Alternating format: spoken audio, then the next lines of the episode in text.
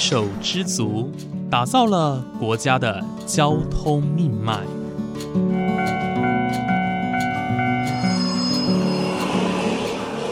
翻山越岭，运送着历史的独家记忆。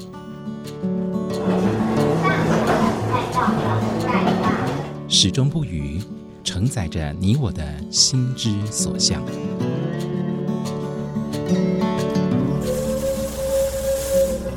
各位旅客您好，欢迎搭乘本班次列车，我是胡浩辰，欢迎来到鬼世界，让我们一起探索铁道文化，感受铁道温度，记录铁道故事。本节目由正声广播公司台中台胡浩辰制作主持，欢迎收听。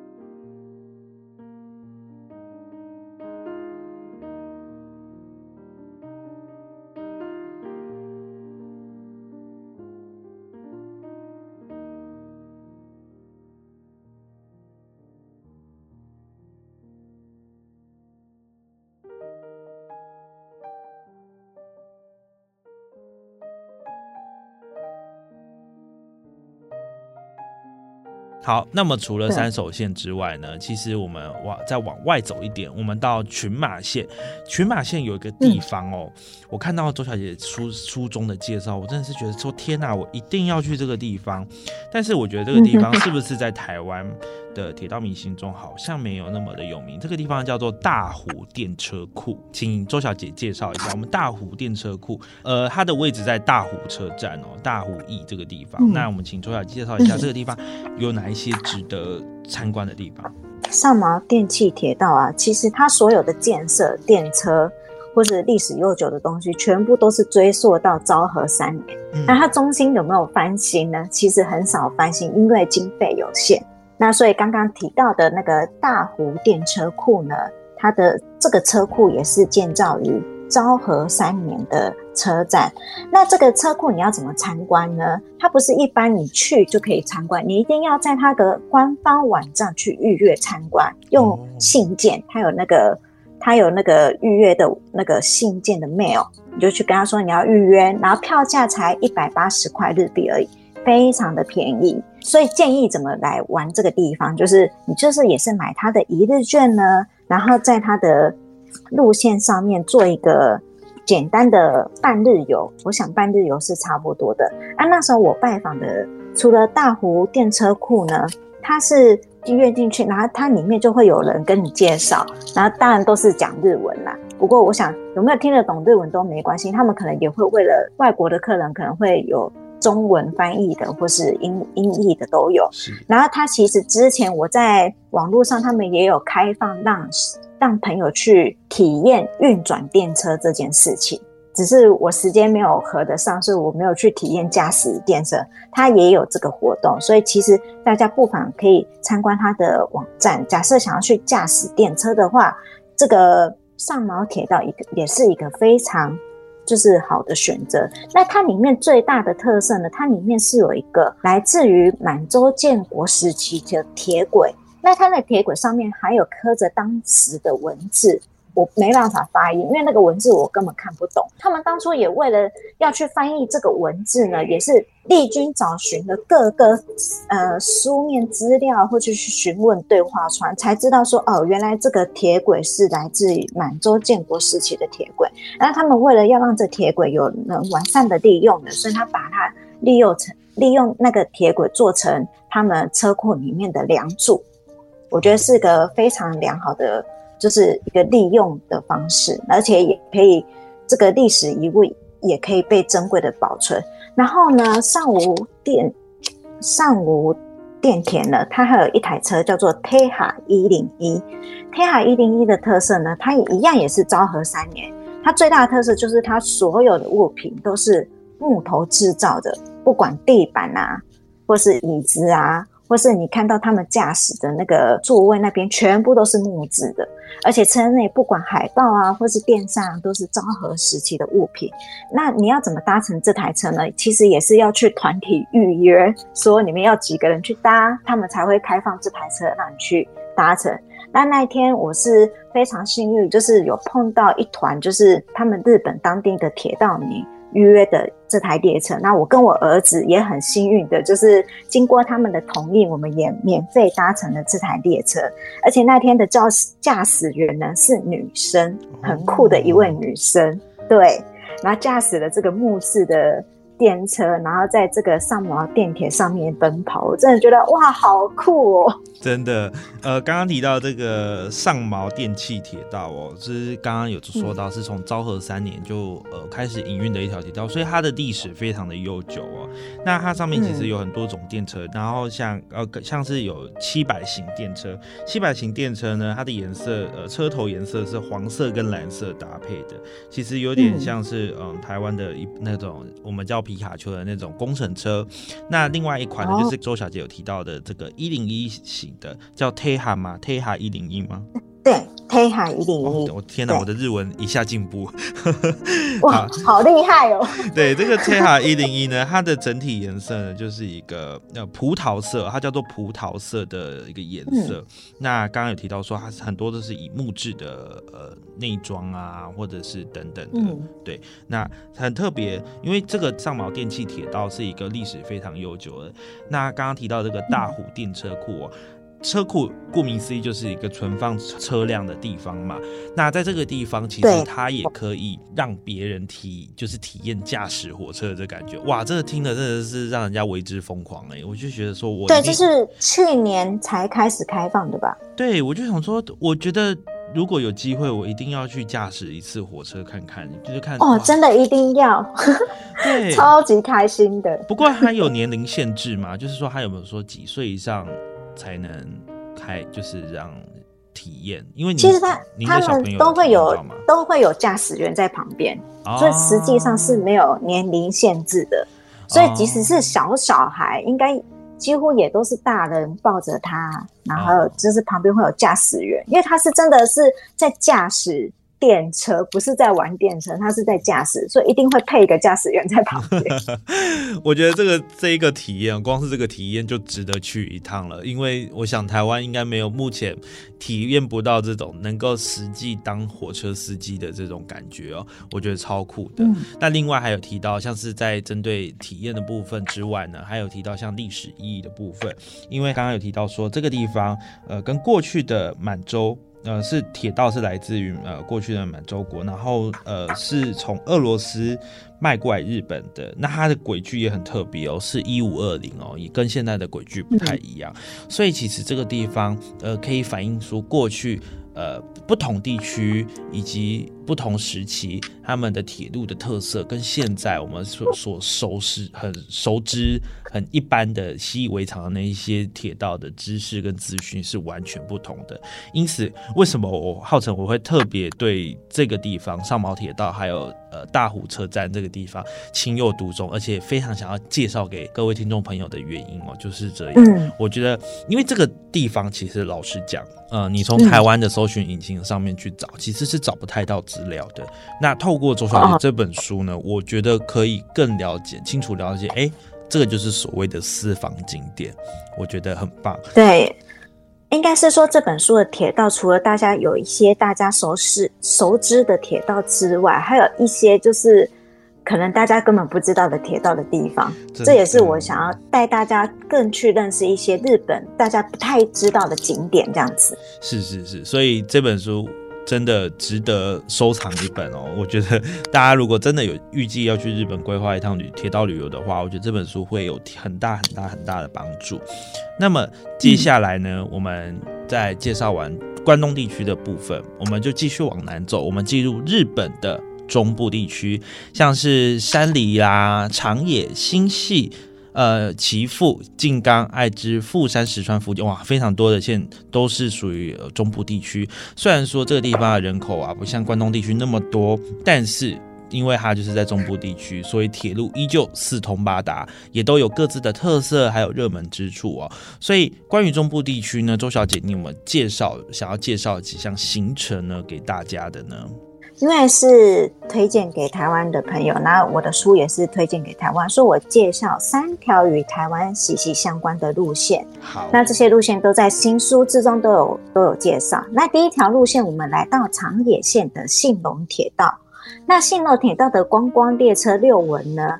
它是一台很美丽的列车。那搭配季节都会有不同的行程及料理。那我们在一月的时候呢，也有搭乘它的白雪行程。我们从长野长野车站，然后开往到黑基车站，沿路从没雪到那个深到深深的雪堆积的一个雪景，非常非常的漂亮。然后而且还搭配当地的料理，是一个非常享受的一个。旅程，而且还有小提琴的演奏会，所以这趟的观光列车的行程，其实我非常推荐给台湾的大家。那另外呢，在信浓铁道上面有一站叫做田中站，田中站是与台铁的田中站呢，它是为姐妹车站。那你一下到月台的时候呢，你看到月台的墙壁就会用中文字写写上“欢迎来到田中站”的文字。又是一个非常亲切的一个没错欢迎方式，而且只有台湾人看得懂，只有懂懂台湾汉字的人看得懂的字。没错没错。那另外信浓铁道呢，它与台铁真的是非常息息相关，因为它它的信浓铁道的一一五系电车呢，它有一辆列车是用台铁的 EMU 一百型列车自强号的造型去设计的，所以看到那台车，我就心里想说，哎。这不是自强号吗？对，就是台湾早期啊，我们俗称英国贵妇的 E E M U 一百型自强号，这个配色真的是一模一样，真的，因为周小姐的书当中也有拍摄这台车的照片，真的是一模一样。它是一模一样的，而且我有特别询问一下他们的就是社员，说这台车的造型会维持到哪个时候？因为他们每到一个。季节就会换造型，他是跟我说，目前这台车可以维持很长一段时间这个造型，所以我在想，应该等开放到日本的时候，那辆车还是依然会维持着。所以呢，遇见它的最好的一个车站就是长野车站。嗯，好亲切啊，就是。在日本可以看得到台湾，你看像我们刚刚提到田中站，台湾也有的车站，那现在又可以看到一个台湾也有呃很类似的一台火车哦。对，好，那我们来介绍第二条路线。第二条路线，我们来到静冈县，静冈县的天龙滨名湖铁道。那这台铁道呢，它是在二零一六年的时候呢，八月的二十七日与台湾的吉吉县缔结为姐妹铁道协定。所以你要看得到这类的，就是书面资料呢，你一定要去参观天龙滨名湖铁道的博物馆。那这个博物馆呢，就是在他们的天龙二堡车站。那它是不用预约的，你就是可以直接进去，说你要参观，你就可以去参观。这个也是算车库，所以它它在天龙二堡车站里面呢，就可以就是欣赏到天龙滨名湖铁道的转车台、跟扇形车库，还有铁道历史馆。那在铁道历史馆就展示于我们吉吉线的一些相关资料。所以是一条与台湾生息息相关的铁道路线。那其中呢，我介绍某一站就是滨明湖缆车。滨明湖缆车呢，它也是跟台湾有息息相关，因为你要在上缆车的时候呢，就跟之前提到的三丸藏群线缆车一样，它挂着台湾与日本的友好交流协定缔结布条。所以你一上缆车呢，也是一一样会看到台湾的国旗高高挂在上面。所以这条路线的景点，然后跟这条路线的社长也非常喜欢台湾，所以它是一个非常与台湾有相密的关系、友好的关系的一条铁道路线。是刚刚提到的这个天龙滨明湖铁道哦，呃，我必须说，像浩辰的同事啊，看到这个地方，看翻了我的这本书，看到这个地方，哇，他就是说这个地方真的是超级漂亮，因为他有亲自到过这个地方。那这个天天龙滨明湖铁道呢，就像刚刚呃周小姐有说的哦，这个地方其实呃很值得一访的，其中一个大亮点就是因为它的铁道历史馆，铁道历史馆里面呢，它有那个转车盘哦，大家如果在访寮车站啊，或者是说在台湾的一些比较老车站的部分，可以看到这个转车台。这只转车台就是供电车或列车掉头使用的。那除此之外呢，还有台湾也仅剩一座的扇形车库哦，在这个地方其实也可以看得到。所以其实呃，这个地方。算是台湾的很多的一个经，就是铁道历史遗迹的一个浓缩，浓缩在一个其中一个地方啊，叫做天龙二堡车站。呃，我觉得还蛮值得造访，而且它跟台湾，像刚刚提到说，它跟台湾的吉吉线也有缔结姐妹铁道，所以它跟台湾也是有渊渊源的。再加上，如果你去到那边搭乘缆车，你也可以看到台湾的国 国旗，也是那种欢迎。台湾的朋友们一来造访的这种感觉，也是一个很亲切啦，然后有这种呃宾至如归的一种感觉哦。所以我觉得这个天龙冰明湖铁道，我个人呢，号称我本人呢，是一个我非常想去造访的一个地方。那它就是位在静冈县。那在周小姐的书中，其实她是有安排了一个冰明湖的三日游啦。如果有时间或者是想要来趟长途旅行的话，其实，在冰明湖周围呢，是一个。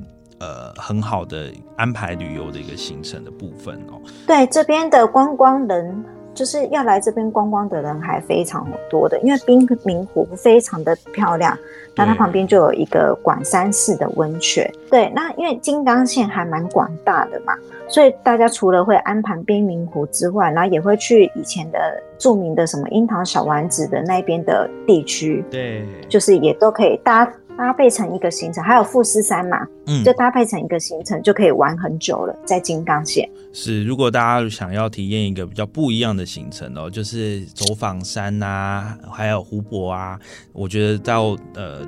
静冈县是一个很不错的选择，而且其实它相对于像大都市来说，它的人口并没有那么多，所以大家在游玩上可能压力也比较不会那么大，或者是你在呃旅游的过程当中，你也是可以比较呃放放松哦，这种放放开身心的那种游玩的心情，我觉得这也是一个不错的选择。好，那我再继续介绍第三条路线。叫做伊豆箱根铁道的伊豆长根车站，这也是台台湾的台湾人的一个心中的 top top 选择。对，因为他在二零二零年的十一月四号呢，他与台湾的礁溪车站缔结为姐妹站，然后而且为此我有去参加他们的仪式典礼。那因为这个这两地会缔结成姐妹车站的原因，是以温泉著名嘛，礁溪温泉。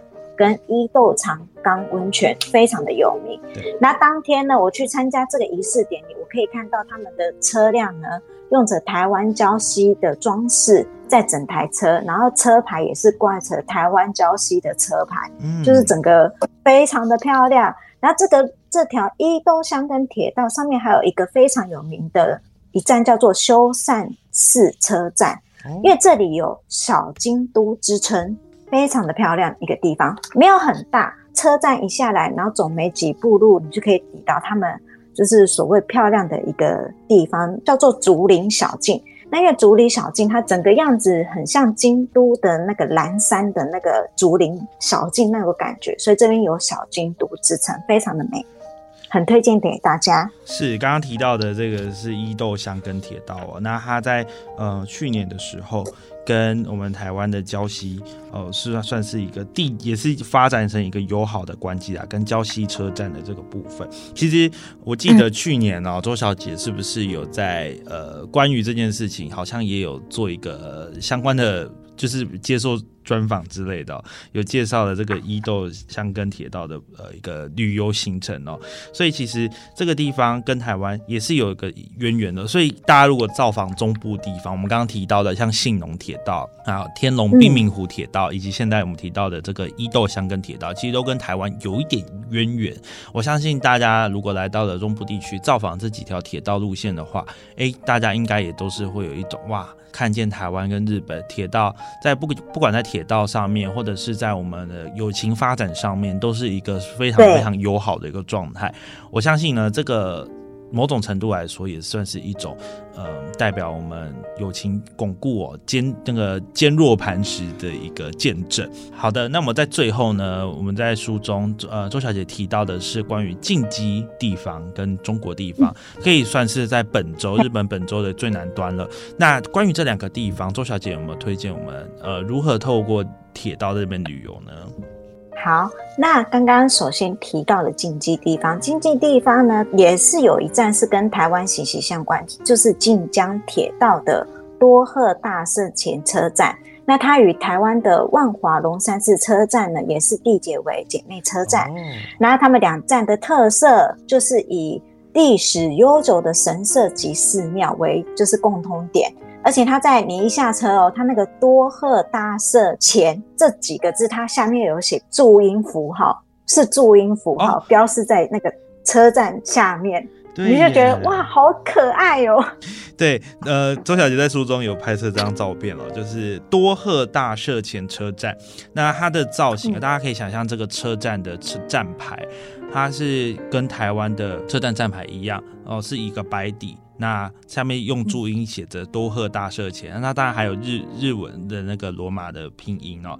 那在下面呢，它就是写说往万华的方向，那距离就是到万华的一个直线距离哦，所以这还蛮有趣，而且还有日本日本的日本铁道跟台湾台铁的 logo 以及他们各自的吉祥物，这还蛮特别的这块车牌。对，而且人不多，非常的一个安静的一个地方，哦很值得去是是是参观。然后呢，我们介绍来到中国地地方，日本的中国地方呢，它就是最著名的就是，我觉得非常推荐，一定要一电电车。一电电车呢，它的云州平田驾驶体验呢，是我第一次真的去驾驶，就是电车的一个体验。那车辆呢的名称叫做 Tehani 五十琴。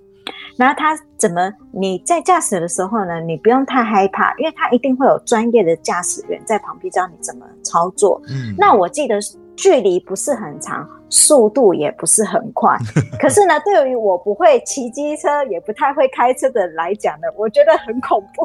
不是很快，可是你坐在上面驾驶的时候，你可以感受到电车在滑行的感觉。而且可见我那时候可见当一个司机真的是不容易，真的。对，很不容易。然后我那时候他有那个停驶点嘛，快要接近停驶点，我就说：“哎、要怎么停？赶快你要下口令给我。”他就马上下口令，我就赶快 把那个车那个引擎转到就是停停止的地方，因为我超怕去撞到那个停驶点的。不过这个体验非常的珍贵，而且每个参加的人啊的名字都会挂在他们的。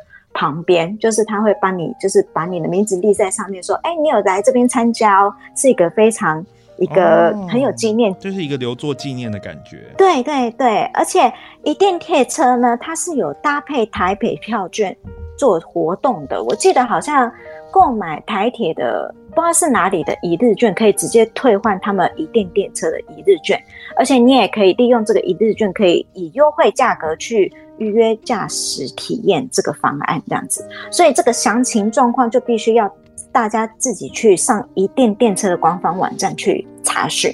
是，刚刚提到这个一电电车哦，呃，一就是一二三的一，电呢，它是一个火字旁，在一个农田的田哦，这个叫一电电车的铁道。刚刚提到的这个车站呢，叫做云州平田站哦，云州平田呢，跟刚刚提到的那个大湖电车库一样，还有一个很特别的，可以让大家驾驶火车的一个体验哦。那当然旁边都会有一个专业的驾驶员在旁边指导啦，所以大家也不用担心。不过我觉得这是一个很棒的体验，就像我刚刚提到的，在台湾是体验不到这种驾驶火车的真实感受啊。那大家可以体验看看，然后也可以感受一下，哎、其实当一个火车司机并不是那么容易的哦。那最后呢，听完今天那么详细的介绍，是不是能请周小姐跟大家说明一下？如果大家听完我们今天介绍的内容，哎，真的深深被我们吸引了，想要买您的书来当做旅游工具书，那请问一下，呃，有什么方式能够订购呢？好，那我的新书《日本铁道迷之亲子旅行》的最快订购方式呢，就是利用台湾热门的虾皮搜寻就可以订购。那另外你要去实体书店亲自去购买的话，我们这次只与日本的纯酒堂书店是位于台北市的明耀百货的九楼，你就可以直接买到我的实体书。那另外我也有出电子书，那这次电子书我只搭配中华电信的哈密书城，就是你可以直接订阅本书的电子版。然后你假设这些方式你都不喜欢，那你可以直接与出版商直接联系，也就可以订购这样子。是，非常谢谢周小姐呃详细的介绍，因为大家我相信今天我们呃介绍那么多，那大家听完之后呢，应该对于日本铁道有更更上层楼的一个憧憬哦。那包括浩成我自己也是，我也跟周小姐相约，如果呢能够到日本去呃旅游的话呢，我们一定要来好好的实际跟大家介绍一下关于日本的铁道旅游。我们由周小姐当向导，那浩成我就是跟大家分享那个我们亲自的。感受这样子，今天非常谢谢。那一天的哪里？没错，希望疫情早点退去。那我们今天呢，非常谢谢周小姐再次到节目当中来跟我们分享关于她这本新书里面介绍她的，真的是心血结晶。相信大家听完呢，也都有非常非常多的收获。我们谢谢周小颖小姐，谢谢。好，谢谢大家，谢谢胡主持人的提携及爱护。那大家谢谢，阿里嘎多ございました。阿里嘎多ございました。那今天的节目就到这边结束了，我们下次再见喽，さよなら。さよなら。